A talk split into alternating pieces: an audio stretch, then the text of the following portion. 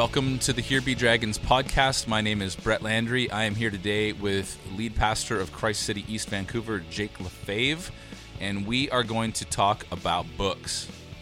Can't wait. We got books on books on books, and uh, we're going to talk a little bit about some of the stuff that we read in the calendar year of 2019. Not that was published necessarily in the calendar year of 2019, but books that we read this year that we think would be helpful and uh, want to talk about a little bit, recommend, and uh, yeah, Jake, why don't you take us away? Well, I'm really excited about this, Brett, because a bunch of these books have been largely formative for me and our team as we planted a church this year. Yeah. And so a lot of these books that I'll talk about today are not sort of abstract, big theological, although I think I have one of those uh, in here, but most of them are sort of on the ground, uh, informing our practice as a church uh, kind of books. And so I can start. Is that okay with yeah, you? man, hit it. The first book I want to talk about, and if you've heard me preach really in the past six months, uh, you probably heard me reference this book at least once or twice or three times, um, is The Gospel Comes with a House Key uh, by Rosaria Butterfield. And I've talked about this book ad nauseum uh, because I love it. The, the subtitle is Practicing Radically Ordinary Hospitality in Our Post Christian World. As we looked at planting a church this year, one of the things we knew we needed to be on about uh, in Hastings Sunrise, in that corner of Vancouver, uh, is hospitality. Having people in our homes, uh, sharing meals with them, uh, getting to know our neighbors. Uh, in some very cool and tangible ways. And so, uh, Rosaria Butterfield outlines in this book some of the ways that she does that uh, in her home in Durham, uh, North Carolina, uh, some of the scriptures that, that kind of call us to this radically ordinary hospitality. And the best part about this book, Brett, that I love is that she is so fluent in the scriptures Yeah. that she is weaving uh, the biblical scriptures throughout. Uh, these are sort of very practical things, and so you never feel like, oh, this is just her idea. This is just her thinking on hospitality. Uh, this is all very biblical in, in one sense. The pushback I got on this book, and I'd be curious as to your thoughts. Yeah, no, here. this is the first question I was going to ask you. What's the challenge of this book? the challenge of the book is that when she talks about radical, she, she means radical. Right. And so uh, I remember talking with one, another one of our pastors about this, and he's like, well, this is pretty crazy.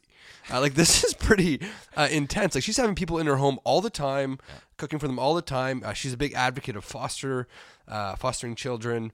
Uh, and so um, I, I think for this book, um, even if you don't adopt all the practices, Right. even if you don't kind of full heartedly jump into the Rosaria world, I think it moves the needle Yeah. in a lot of people's lives to get them start thinking about this. Well, I think that's important, even just to mention. You know, when we read books, you know, you and I both consume uh, a lot of literature in a given year, and and I would encourage every leader for sure to be reading a lot. But I think every Christian should be engaging with good content, and um, you probably need less Netflix and more good books in your life. But you're not going to read a book and totally change your life like 180 degrees necessarily. Outside of the Bible. Outside of the Bible, which Right. you should, yeah, the 180 degrees is important in the Bible. Right. Yeah. But when you read a book like this, you're looking at it and going, "Okay, what can I, what can I accept? What can I affirm? What can I receive? How can I apply it?" And I think there's important aspects of it. Like it's one of those things that you don't you don't need to take every single thing that you read in a book Right. and apply it to your life, or you'd be flip flopping back and forth because authors have different emphases. And so, where an author emphasizes one thing, and maybe it seems like to the detriment of another, well, you can read that other author who's emphasizing something different. Maybe it seems to the detriment of another. And I think it's just important to say that just because someone is saying uh, A, B, or C doesn't mean they're neglecting X, Y, or Z, right? Yeah, I think that's a great point. I think even as we talk through these books that we will talk about in, in just a moment here, is that none of these books come to us as the inspired, inerrant Word of God. And these are all sort of informing and shaping how we think about things. At the same time, what I found about this book uh, is that there are a lot of little justifiers I have in my heart as Right. to why I cannot be a hospitable person. Yeah. I've got small kids. Our life is bit. We planted a church. Uh, you know, these are all very, very busy things, and and yet I think Rosaria does a good job of of making us face the plain meaning of the scriptures and the plain meaning of the text. It's great. Yeah. So that's my first book. It's a great book. Yeah. Highly recommend it. Just say Highly. the title again. That's The Gospel Comes with a House Key by Rosaria Butterfield, practicing radically ordinary hospitality in our post Christian world. Highly, highly recommended. Uh, fantastic for us. One additional thing about Rosaria, she was a professor of English literature, I believe. Yeah, at Syracuse University. and it's just so well written. Like anything she writes, I, is a pleasure to read. So if that's a thread I can draw through my books, is that I feel like um, and this is maybe not true, and so I'll just say it, but I feel like to me, like the style of writing is at times as important as the content itself. so obviously, I don't believe that f- fully, Sure. but I think a lot of the authors I have here uh, are just people I just enjoy reading. So I'm not going to highlight this book in my list because we tried to keep our list of five books each. So I'm not highlighting this book. Okay. But Gay Girl, Good God by Jackie Hill Perry is one of those books. Yeah. It's so well written. She's a poet and a rapper. And so she didn't want to just write good content telling her story. She wanted to write like a beautiful book.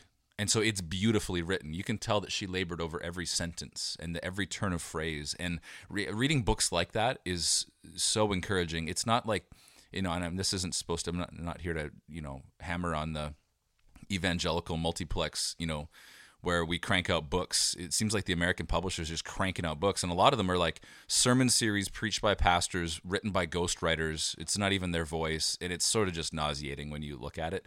Jackie Hill Perry's book is the opposite of all of those things. It's beautifully written, it's compelling, and um, maybe I should have had it in my list because I've already talked about it for a minute now. Well, I mean, Maisie w- was reading a portion of that book, my wife, uh, to me the other night, and you know, just tears welling up in, in both of our eyes as she read it. So, yeah, was that gay girl? Good God, Yeah, Jackie Hill Perry. Jackie Hill Perry, Yeah. fantastic stuff. That's a bonus one. Yeah, bonus. That's right. I'm not adding that into my mix. That Yeah. does not count against my total.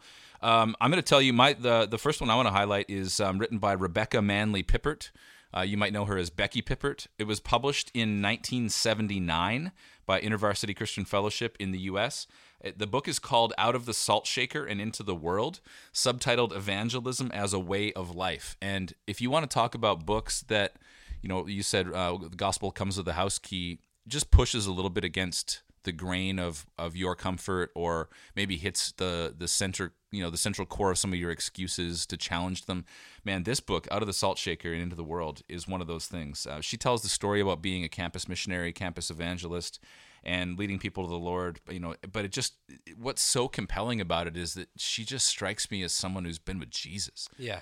And you know as she tells the the stories of individuals who came to Christ sitting in her dorm room or sitting in their dorm room with her there you know uh, coming alongside them and caring for them it's just such a beautiful picture of the gospel at work. And it's something I think that we've gotten away from in some area you know in in some aspects of of evangelism. And uh, it was a really challenging book for me. Really really good. I was deeply encouraged by it Brett, if there's one thing that people reading that book will sort of take away from it in terms of applying it to their daily lives, uh, what what might you think that would be? Man, I think the thing that I the thing that I took away from this is that it's not that hard. Like it's not that complicated.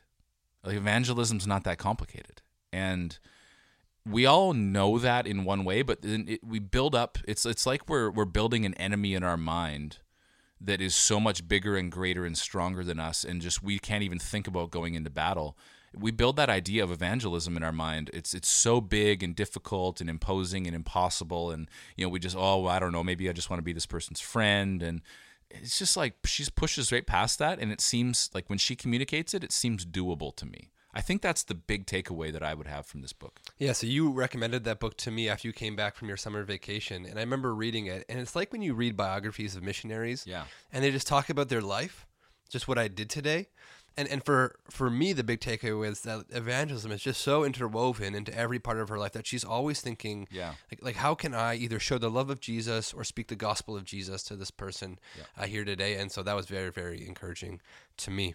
Yeah, I thought it was a beautiful, uh, beautiful book. Um, you know, obviously a, a book that was written before either of us were born, and I think still reads as very applicable today. Absolutely. Okay. Yeah, I'll, I'll go next. And so my my second book is actually not here with me, which is a bit of a story uh, to that, but it's by uh, Rebecca as well.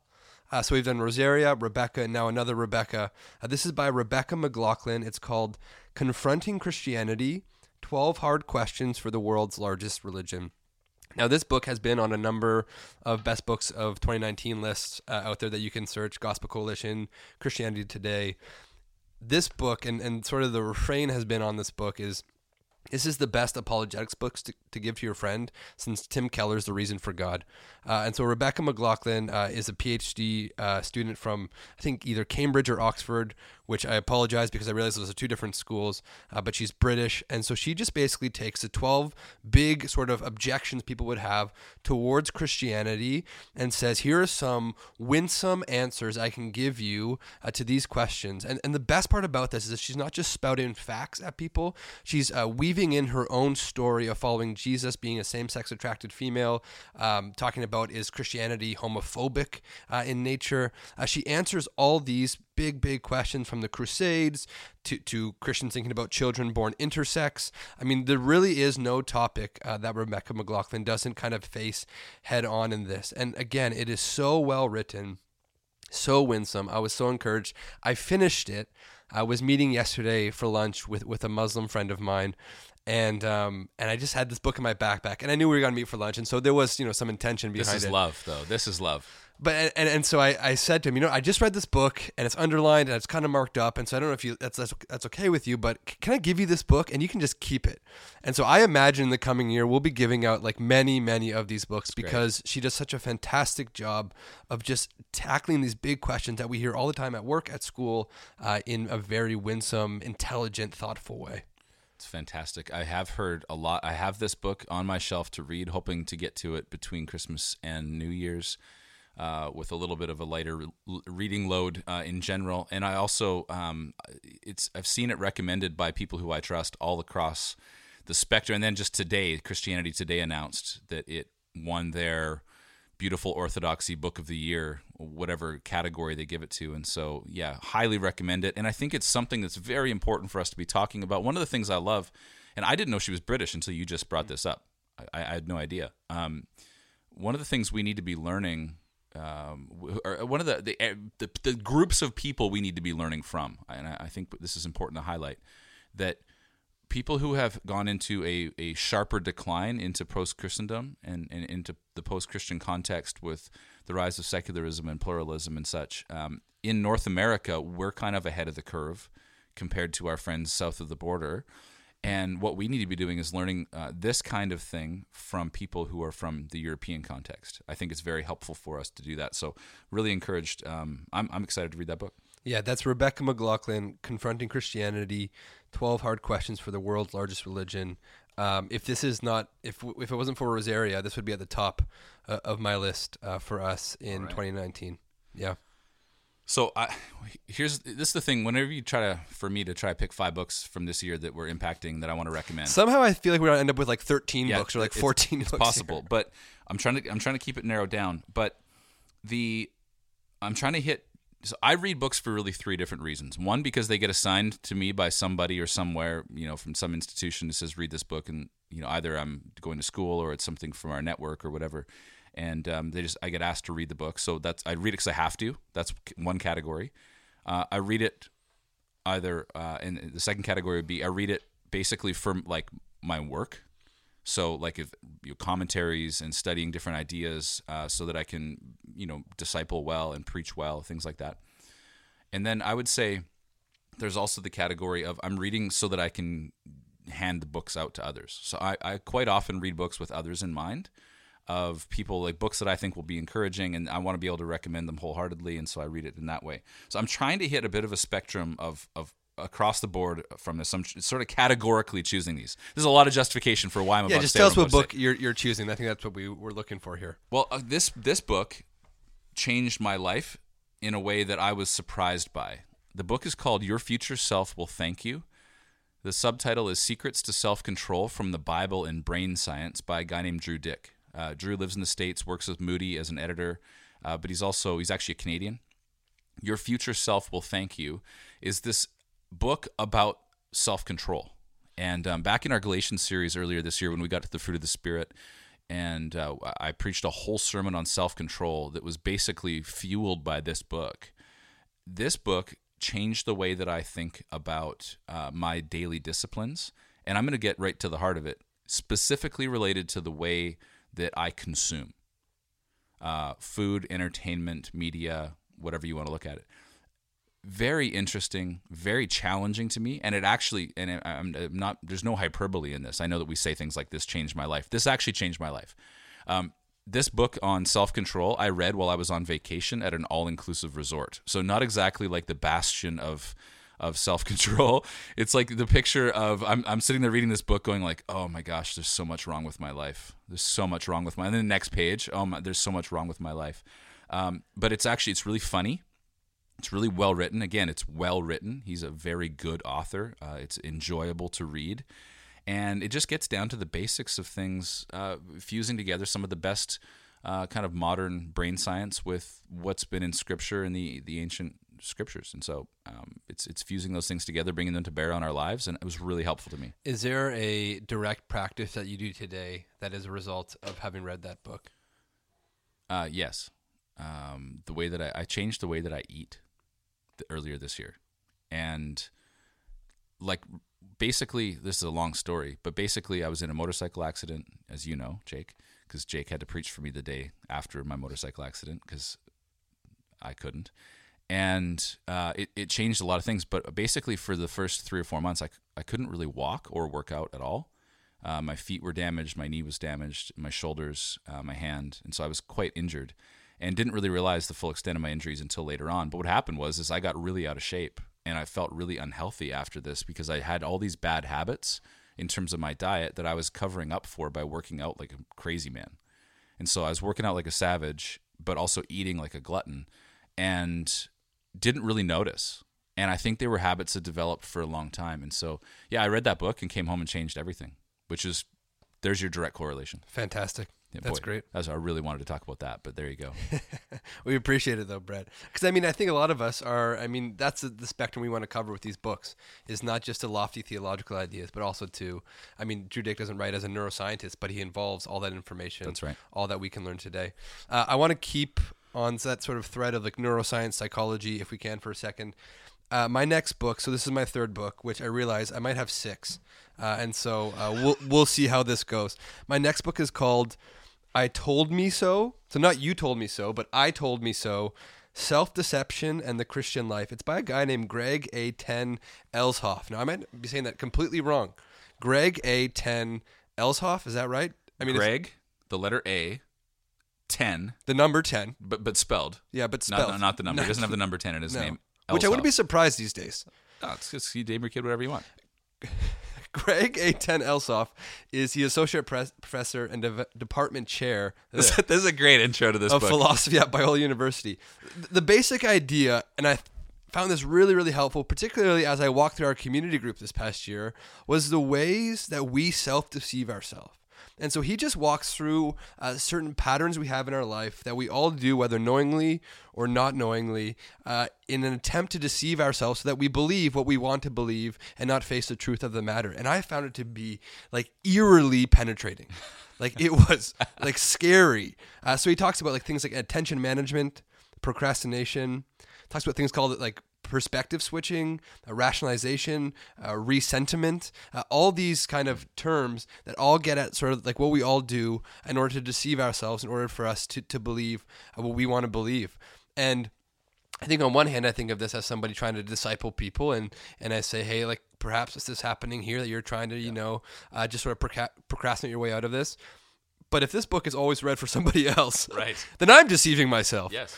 Uh, and so I found it to be very insightful. It's called I Told Me So. It was published, I think, uh, not definitely not this year. Uh, in 2009, and so it's an oldie, but it's a goodie. Um, it, it's super insightful. The foreword's by Dallas Willard, uh, and so that should tell you something. Well, I think there's a good fusing between that and the the book I was talking about. Um, Your future self will thank you, in the sense that, and if I could go back to that for a second, you know, for me, it it was there were so many easy lies to tell myself that I, that would mean I didn't have to change or confront anything. But when it came down to it for me, I don't I don't buy in wholeheartedly to you know, I need to be this or that or I need to do better and try harder in some sort of religious formatting. But being confronted with who you really are and then for me realizing that my self-control was actually a sin against my lack of self-control was a sin against God. That's what really brought change into my life. And so I can understand some of the brain science and I want to learn all of those things in the same way as we want to learn some of the you know psychological factors in our lives but for me it's when it's when you fuse those things and drive them down at your heart absolutely and you you're confronted with it in the face of god before the face of god you're confronted with the state of your heart that for me Fantastic. So that's that's my my second book or my third book. My my third book. Uh, who's counting really? I told me so by Greg A. Ten, the number ten, spelt Elshoff. there you go. Okay, uh, new category. The- no more qualifiers. Just just say the book. This book is called Disruptive Witness by Alan Noble, uh, Speaking the Truth in a Distracted Age. This book basically takes uh, a secular age by Charles Taylor, which which won like a million dollar you know book, like best book in philosophy or something like that a few years ago. A secular age by again Canadian author Charles Taylor. Uh, he's a Catholic philosopher who wrote this book called A Secular Age that really changed the game for a lot of people in the way that they understand things. You talk about Is well also super hard to read. super hard to read. You talk about beautifully written books. Uh, one of my professors years ago said that uh, A Secular Age by Charles Taylor is the best, worst written book he's ever read. it's repetitive, it's dense, it's like, I don't understand what that sentence means. And I think his editor didn't understand what that sentence meant, but then felt like he would feel stupid trying to get him to change it. And you're like reading it, going like, I don't, I don't think anyone understands what this means. Um, interestingly, there's a great book by James K. A. Smith called How Not to Be Secular, which is basically a summary of that book, and it's it's how you're supposed to read that book. Anyways, that's another man. There's some nerdy You stuff. know you've made it when people write readers for your books. yeah, here's how you read this book. Yeah. Or that your book was poorly written but important, and so somebody wants to write a reader for it. Uh, but this book, uh, Disruptive Witness by Alan Noble, fantastic book. Really getting to the heart of the distracted world that we live in. Uh, talks about media a lot, social media. Talks about then disruptive habits and disruptive in that good sense of like bearing disruptive witness, like countercultural ideas and what it means to participate in the broader culture, in your church family, in your personal life. Um, and I just thought it was really, again, challenging. Talks a lot about media, talks a lot about the the sort of image saturation of our world, and teases out some really good thoughts that I would highly recommend it. Very readable book. Um, it's taking an academic idea and distilling it, I think, into a beautifully written, again, beautifully written book. Uh, Alan Noble's got a PhD from, uh, I think, Baylor in the States. And so, you know, sm- another smart guy who is uh, doing his best to take the, the, the smart stuff and distill it down into practical, helpful things for the church. Anything practical uh, that you applied coming out of that, or is that uh, did that just live in your head? I think some of it, it lived in my head, but it changed. Uh, it definitely. Uh, he's he was saying a lot of things that I felt. You know when you read those books and they resonate with you because you're like, man, I feel this, and this guy just put it in words, and it's really Yeah. good. Uh, I like that because then I can recommend that book to somebody else because I'm feeling this, I agree with this, I think this, And this guy's gonna say it better than I Exactly. This say guy says that he worked a lot harder than me on this idea, and he says it better than I would ever say it, and so I can then pass that along. So disruptive witness, um, yeah, th- that, that's maybe not the most practical application of it, but um, definitely with my use of media, I was challenged by that. Fantastic. Good. Good. Hit us. I, I I think I'll have seven books by the end, if if that's okay. I'm looking at my pile Dude, here. it's your podcast, man. You get to do what you want to do. Beautiful. This book is called Work. There's nobody listening by the end of it, but that's fine. It's called Work. Its Purpose, Dignity, and Transformation by Daniel Doriani. Um, there are, it seems like a thousand books on work, maybe a thousand and one books on work, maybe 40 of which you've read, two of which, or three of which I've read. The reason I like this book on work is that there's sometimes this idea. And there's this, um, and Brett, you, you know probably know this parable well, but like there's the three bricklayers. Are you familiar with that one?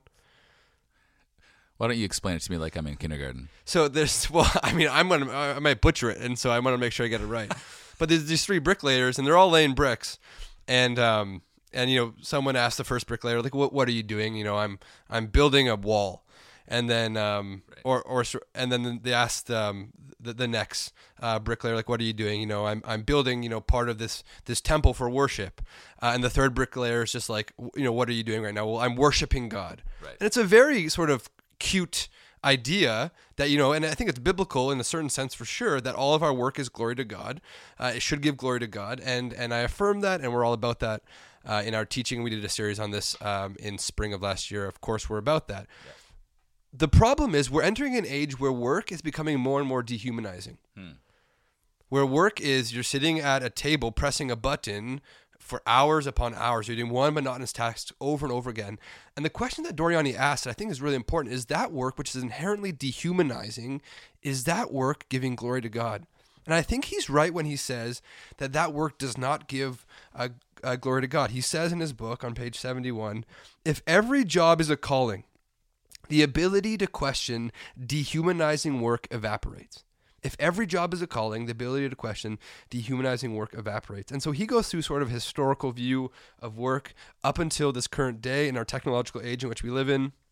Uh, and he kind of just drills it down into the very practical nature of work. And so he has that big historical view of work, but but he ends in a very very practical way in terms of how we persist in work that is dehumanizing, uh, what it means to be faithful in the midst of an unfaithful corporation. Mm-hmm. Uh, so I really really enjoyed this book because he was very honest about work. Yeah, it doesn't have that um, that ring of idealism, right? That some of the faith and work books do because I think a lot of the conversations, because we have uh, we've taught on this a number of times uh, within the body of Christ City, and then uh, and then beyond a bit for me with looking at all of the stuff that's been put together over the maybe the last decade or so on faith and work. One of the things it does ring a bit idealistic at times. Absolutely. And the conversations that I then have with people sounds something like this. Okay, you talk about, you know, serving God in all of life. And I would say yes. And they go, okay, cool. Well, nine to five, here's what I do. And then they describe a reasonably monotonous task that in their mind doesn't have a really God glorifying end. And, uh, you know, I'm thinking of one specific guy who, who talks to me. He's like, I do property appraisals. And basically, the only reason I do property appraisals is that so that um, people can get more money for their properties. And at the end of the day, I sit there and write reports so that you know, he's like, where's God in that? Yeah. He's like, he's like, I legitimately don't need God. Right. And like, that's not what he would say. I'm putting words in his mouth, but I don't need God to do this. Like, I'm fine. I have the skills to do this. And so, yeah, there's the, like the precondition of, yeah, I mean, with every breath, right? Like, you know, I, I, I couldn't wake up and breathe the next day if God decided I wasn't going to, but, but he's just saying like, I have the ability to do this and I don't really know how I'm serving the Lord in my work. And there's lots of jobs like that. And I think that's where this book is probably an important contribution to the vast amount of literature on the topic. Yeah, I think Doriani says, like, here are some ways to discern, like, what is a calling in your life, uh, what it means to do work that is deeply meaningful. Uh, and it's not just the work that we think is deeply meaningful. In fact, we can be part of, you know, you know, things that are typically, you know, called monotonous uh, that can be actually quite meaningful uh, in the grand scheme of things. And then at the end, you know, he talks about like he singles out certain professions, and so he gets that sort of granular uh, with the whole thing. So that's work. Its Purpose, Dignity, and Transformation by Daniel Doriani. Again, we preached on this. I preached on this, uh, yeah. I think, in May or June yeah. of this past year. Uh, great book, uh, great contribution to that area of thinking. Fantastic. I'm gonna go. I'm gonna go. I'm gonna do two in a row. I'm gonna I'm gonna do two for one. That's what I'm doing right now. Two for one. This is how you pack in. I'm gonna only do five, but I'm doing a two for one plus the bonus ones I've already said. Okay. I'm married to my seven, so you do whatever you want. Um, Missional Church, Missional God by Dr. Ross Hastings, who's a professor at Regent College, lives in Vancouver. One of the best books I've ever read on the doctrine of mission, or, or what you could call the study of missiology. And then there's a book called which, if you type into the word into a word doc, is underlined red. Missiology. Missiology. Um, I, not a real word. Yeah, but you've got to teach. You've got to instruct. This is discipleship. You have to dis- sure. you have to disciple Microsoft Word, right? And you have to teach Microsoft Word the important words of theology and, and that are necessary for you to do. If you're work. wondering if pastors are just making up words, the answer is yes. Second book of my two for one here is called Together for the City by Neil Powell and John James, who are guys uh, who live in the UK and uh, in Birmingham. And so they Birmingham, Birmingham, England. They've got this thing uh, where they started to talk about how they could reach their city, and it's this comprehensive plan how collaborative church planting leads to citywide movements. And so the reason I'm putting these together, um, missional church, missional God, has this beautiful theological foundation for the mission that we are on about as the church. Um, and it's all built really out of John chapter 20, verses 19 to 23, where Jesus basically says to the disciples after his resurrection, As the Father sent me, so now I send you. That's literally like, and it's a 320 page book based on that verse, is what it if I distill it into its essence. But he talks about the Trinity and, and builds a lot of it on Trinitarian mission, uh, the Father and the Son and the Spirit and the work of God in this way and uh, highly recommended. Not an easy book to read, so, but I want to throw it out there because there's some people who um, are, are going to challenge themselves in 2020, and this is a book that would challenge you, and you would come out richer for it. That's good to kind of put that sort of. This is sort of a, a bit more deep.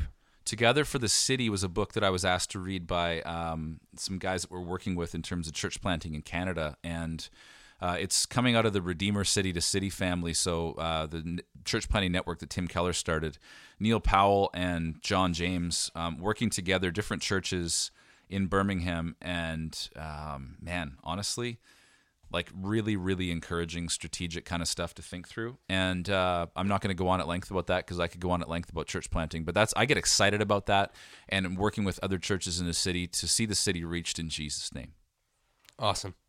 My I don't know where, what I'm even at anymore. My next book, which is true, uh, is called Spirit and Sacrament, uh, an invitation to Eucharismatic worship. Uh, and so there we have the fusing together of Eucharistic and Euchar- and charismatic. Didn't you just make fun of pastors making up words? I didn't This say it was li- wrong. li- Literally, this book is is based upon a it's word that's based made up. On, on a made up word. It's by Andrew Wilson, uh, who is, we talk about good writing. I could read Andrew Wilson all the time. He's a fantastic author. Again, an English guy. It seems to be that the English have something to do with this English language. Um, in in the foreword, uh, it says this, and, and Matt Chandler, who's a pastor in Texas, he writes the foreword. He talks about uh, feeling this tension growing up of, of wanting to be part of a rich theological tradition, but also live in the fullness of the gifts of the Spirit, and also live in the fullness of what it means to walk by the Spirit. And and Chandler writes this in the introduction. He says, Most often, I felt like the child of divorced parents who would badmouth each other as I deeply loved each of them.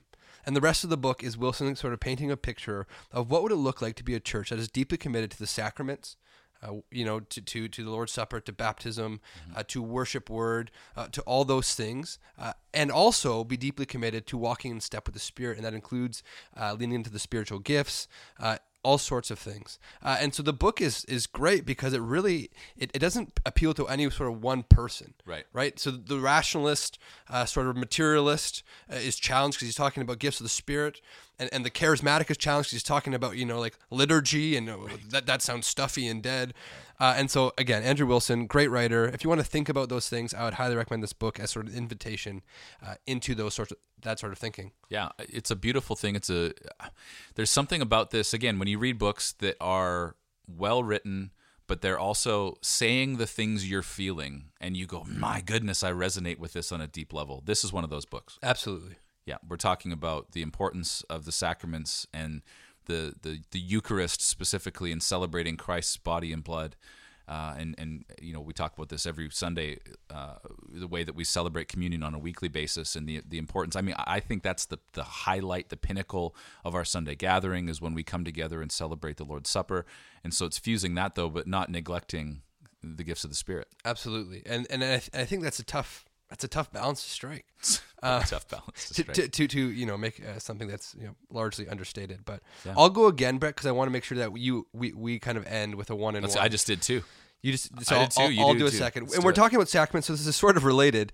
Uh, as you know, we, we planted a church this year, uh, and in the corner of the city where we we live and where we serve and where we worship, uh, largely Roman Catholic. Yeah. A huge Italian Roman Catholic neighborhood. Uh, my neighbors are Italian. Uh, the people we rent from are Italian. Uh, the people I coach soccer with and play with are are Italian. And so, uh, part of being in that neighborhood uh, means understanding uh, the Roman Catholic faith in, in a way that I've never had to understand it before. And so, the book I'm recommending uh, that has been very helpful to me in my own journey in this is by Gregg Allison. Gregg with two G's. I don't know why he did that. That's his parents. That wasn't him. Well, That's his parents. he could have decided. His parents did that. Well, he could have, anyways. Gregg Allison. Gregg, 27, Allison. He's just throwing numbers into names now? Yeah. Gregg Allison called Roman Catholic Theology and Practice, and then the subtitle is An Evangelical Assessment. Uh, and it's just, this is like your earlier book with Ross Hastings, Brett. This is sort of a bit of a, a deeper theological dive on the topic. But if you're at all interested uh, in terms of how to think about the Roman Catholic Church, uh, its doctrines, its teachings, um, it- its um, it's you know post Vatican II, which is the big document that came out in the 70s uh, that kind of outlined a lot of these teachings uh, for the church today. If you want to think about how to engage with the Catholic Church today and, and what it really means to to follow Jesus according to that tradition, I would highly recommend this book. It's been very very helpful to me. It's also a great re, uh, like a reference guide, so you can just kind of look up like certain things, like what do they believe about the Lord's Supper, what do they believe about baptism what do they believe about salvation all those sorts of things and he engages uh, with um, you know the, the, the authoritative texts uh, that exist for, Greg- for roman catholics Gregg Allison's uh, like a historical doctrine guy. absolutely That's yeah. his. That's his. Yeah. And, and lived specialty. and lived and work, worked amongst uh, Roman Catholics for a long time in Italy, I believe. And so uh, he's not writing from an antagonistic perspective. He's Right. not looking to be like down with Catholics, up with Protestants. He, he does a really fair assessment, and he says like there's there's some points of overlap, and he's also fair in saying there's some points of sharp disagreement. Right. And so it's acknowledging both of those. I think is the richness of this book. I think it's good. I think I should probably read it. It's a fantastic book. You should listen to this podcast. You should listen to this. Uh, I'm going to hit uh, a book that is kind of a part two book. And so, um, in, I don't know, a couple years ago, a guy named Mark Sayers, Australian pastor, uh, sort of a social commentator, cultural commentator guy, he wrote a book called Disappearing Church, talking about the sort of the slide of the church in a post Christian context. And so he gets into it and gets into the secularity stuff. He gets into um, really what it looks like and where he sees the church headed. And it was, I thought it was a really great book. Like I thought it was fantastic. But apparently there was a bit of a negative, not a negative. I really liked it. It was a good thing, but I, I think he was perceived as being a bit negative. I think let, let me say it that way. So the perception was like, well, yeah, maybe you're identifying the problem, but that's, that's kind of where you're at. Now, to know the guy is to know he's not like that at all. So he just released a book this year called Reappearing Church. He's got Disappearing Church, Reappearing Church. We've got marketer people working on this. I'm sure it's very good. It's called uh, Reappearing Church: The Hope for Renewal in the Rise of Our Post-Christian Culture. So the hope for renewal in the midst of that disappearing church, and how he was talking about Christendom was really disappearing, which is not something new to us, but i there's hope for renewal in the midst of it. And so he wrote this book, which really chronicles um, some aspects of renewal that God has done in the past, awakenings, and then looks at what that might look like in our culture and how we can prepare for a move of God. In the midst of decline, in the midst of whatever else, whatever other narratives you want to tell yourself about the church in the world that we live in, um, there's also the hopeful expectation that God is going to do something magnificent in our generation. And so we pray in Vancouver as it is in heaven. We pray that God would do his will on earth as it is in heaven.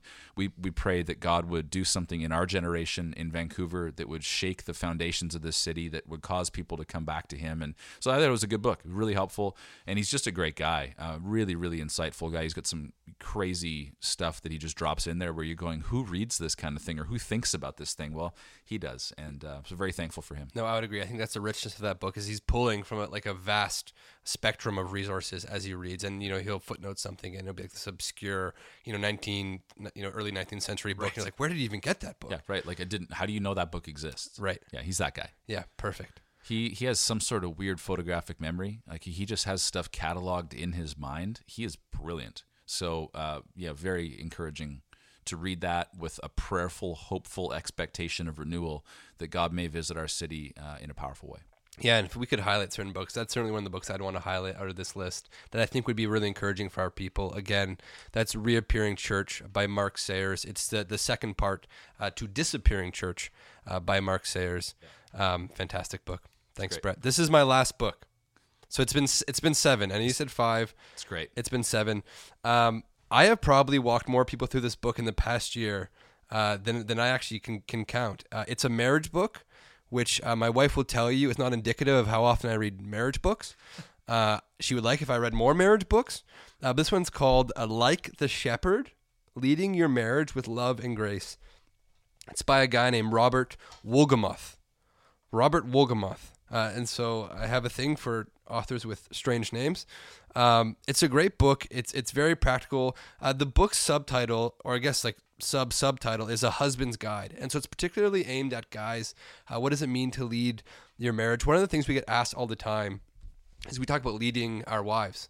Uh, like guys come to me like that sounds good, but like what does that actually mean? Right. You know, does that mean like I, I make all the, the bank decisions? Does does that mean that I always drive? Yeah, does we, that we talk about this in our premarital stuff in our classes. And Right. People look and go, "What do you, what do you mean?" Yeah. Yeah. And, and so I think this book is is great in that it kind of gives um, some real practical guidelines.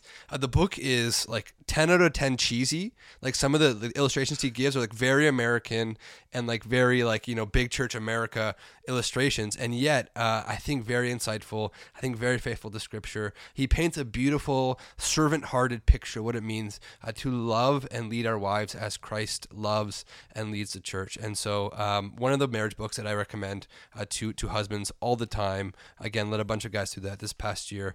Um, it's called Like the Shepherd Leading Your Marriage with Love and Grace by Robert Wolgemuth. Awesome. And uh, husbands, your wives will say thank you. Yeah. Wives, it's almost Christmas. Go ahead and buy your husband this book. My my my wife, because I read it a few times this past year, but she always knows when I'm reading that book. You just- I, I come home, I'm extra. Your husband game, uh, Yeah, yeah, It's, I, I'm fired up. on yeah. point. Yeah. Um, Jake, when you go into a year, so you know we're we're recording this on uh, December tenth, two thousand nineteen. Okay, we're turning the calendar year. Twenty twenty is upon us. How do you do? You make a plan for what you want to read, or do you, are you reactive and like, oh, I got to get that book, that book, that book? Because you got to read a lot for work, which means you don't always want to be sitting around reading at night. I get that, but you do. So how do, how do you work that out? Yeah, I think, like you said, it's part planned and part sort of whatever. You know, I was just telling Brett before this. I was scrolling through my Amazon list of orders, uh, and you could kind of really see what season I was in as I went through. You know, like in the summertime, you know, all the fiction. I was ordering all the fiction, and I sort of just used that time to kind of immerse myself in creative storytelling, uh, in just good writing. And I don't do any. And I know this differs because you do some deep theological dives in the summer, and I think like I don't know how you can do that. There's something about the winter for me is like big thick book big deep theological dive i am i am in fiction all summer uh, for, for the most part. Uh, and then of course too there's some planned things like we have you know teaching series coming up and so i'll grab the three or four commentaries or we'll share three or four commentaries that we'll read through uh, together which are, are planned things. And then i guess the third category outside of you know the fiction in the summer and the planned things is just whatever the Lord is kind of speaking to me in. And so one of the things I would encourage all readers to do is is find a book they love and then find like who the people uh, that are writing are referencing. Yeah. Like like the foot like in the footnotes, right? And so I oftentimes will go through a footnote of one of my favorite books and just kind of read those those people.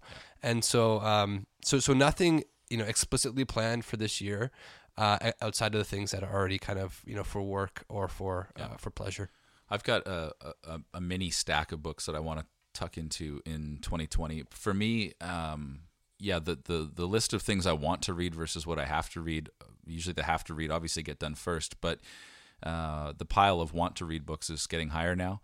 But there's a couple things that I want to dive into in 2020. So I, I've already bought those and they're prepped and ready for me to dive into very intentionally. So I, I, I like to go thematically at times. So I'll either go thematically or, or I'll lean into an author really hard. So like one year I I'd read most of C.S. Lewis's stuff, uh, but one year I reread and read almost all of the nonfiction he wrote in one year, and I just I just lived in C.S. Lewis land for uh, nonfiction for a whole year, and I, I just kind of went through all of it. I've done years where I've done that with uh, with N.T. Wright, I've done that with Tim Keller, I've done that with um, D.A. Carson. Leslie Newbigin. Yeah, I, did- I Yeah. just that's right. Yeah, Yeah. you noticed that last Yeah. year. Yeah, which you know I mercifully didn't bring on into this conversation. All of the Leslie Newbigin stuff. I did that probably a year and a half, kind of over the last year and a half. Um, Do you get to a certain point where you say like no more new books? Like I have to read what I have here before I order. Yes, I definitely do. And so I- I'm there right now because I've got a stack. What I like about reading authors and, and kind of doing a double down into an author's world is that you can I can read them more quickly because I already know what they're going to say because there's a lot of repetition. There's also fascinating if you can read them in chronological order. It's really fascinating because you get to see the development of their thinking over time. So somebody like Leslie Newbigin, who is a missiologist, which is another word you can teach, right? Your your computer. But as a missiologist, he really laid a foundation for Western mission and what that looks like coming out of the Eastern mission world. And so he was a bishop in India for a number of years. And so as you read sort of like the alarming state of how things were when he came back to England after being in, in India for like 30 or 40 years.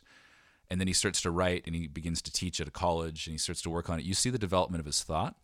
And then what, another thing I've done is I've grabbed a hold of people who are Leslie Newbigin scholars, and so now I'm reading a Leslie Newbigin scholar writing about Leslie Newbigin after I've read all of Leslie Newbigin's stuff. And so by the end of it, I feel like I actually have a handle on what he's teaching. I think turbo nerd is, Thank you. is the word that we assign Thank you. at, at that point. I think it's interesting too, and we're gonna wrap this up in just a second, but to read authors uh, like before they've encountered Jesus and to read them after encountering Jesus. And so C.S. Lewis uh, is one of those authors. I read uh, Alister McGrath's biography of him this past year, actually, and it's just interesting to read some of Lewis's stuff uh, before he encounters Jesus and after, and, and to see too like like what it means to follow Jesus in our writing, Yeah. in in our creative Yeah. thinking. Um, fascinating stuff. Love it. Uh, thankful for an opportunity to be able to sit down and talk about this. And uh, yeah, if you've got books that we should be reading, why don't you let us know? We'd love to uh, to have you let us know. You can send us a message on social media or something, and and uh, put us onto your favorite books. We'd love to be able to, to maybe cover some of those. If we uh, read them in 2020, maybe we'll come back in a year and do this again. Thanks, Jake. Here Be Dragons is a podcast of Christ City Church in Vancouver. You can find us online at herebedragonspodcast.com or follow us on Instagram, Twitter, and Facebook at Dragon Podcast.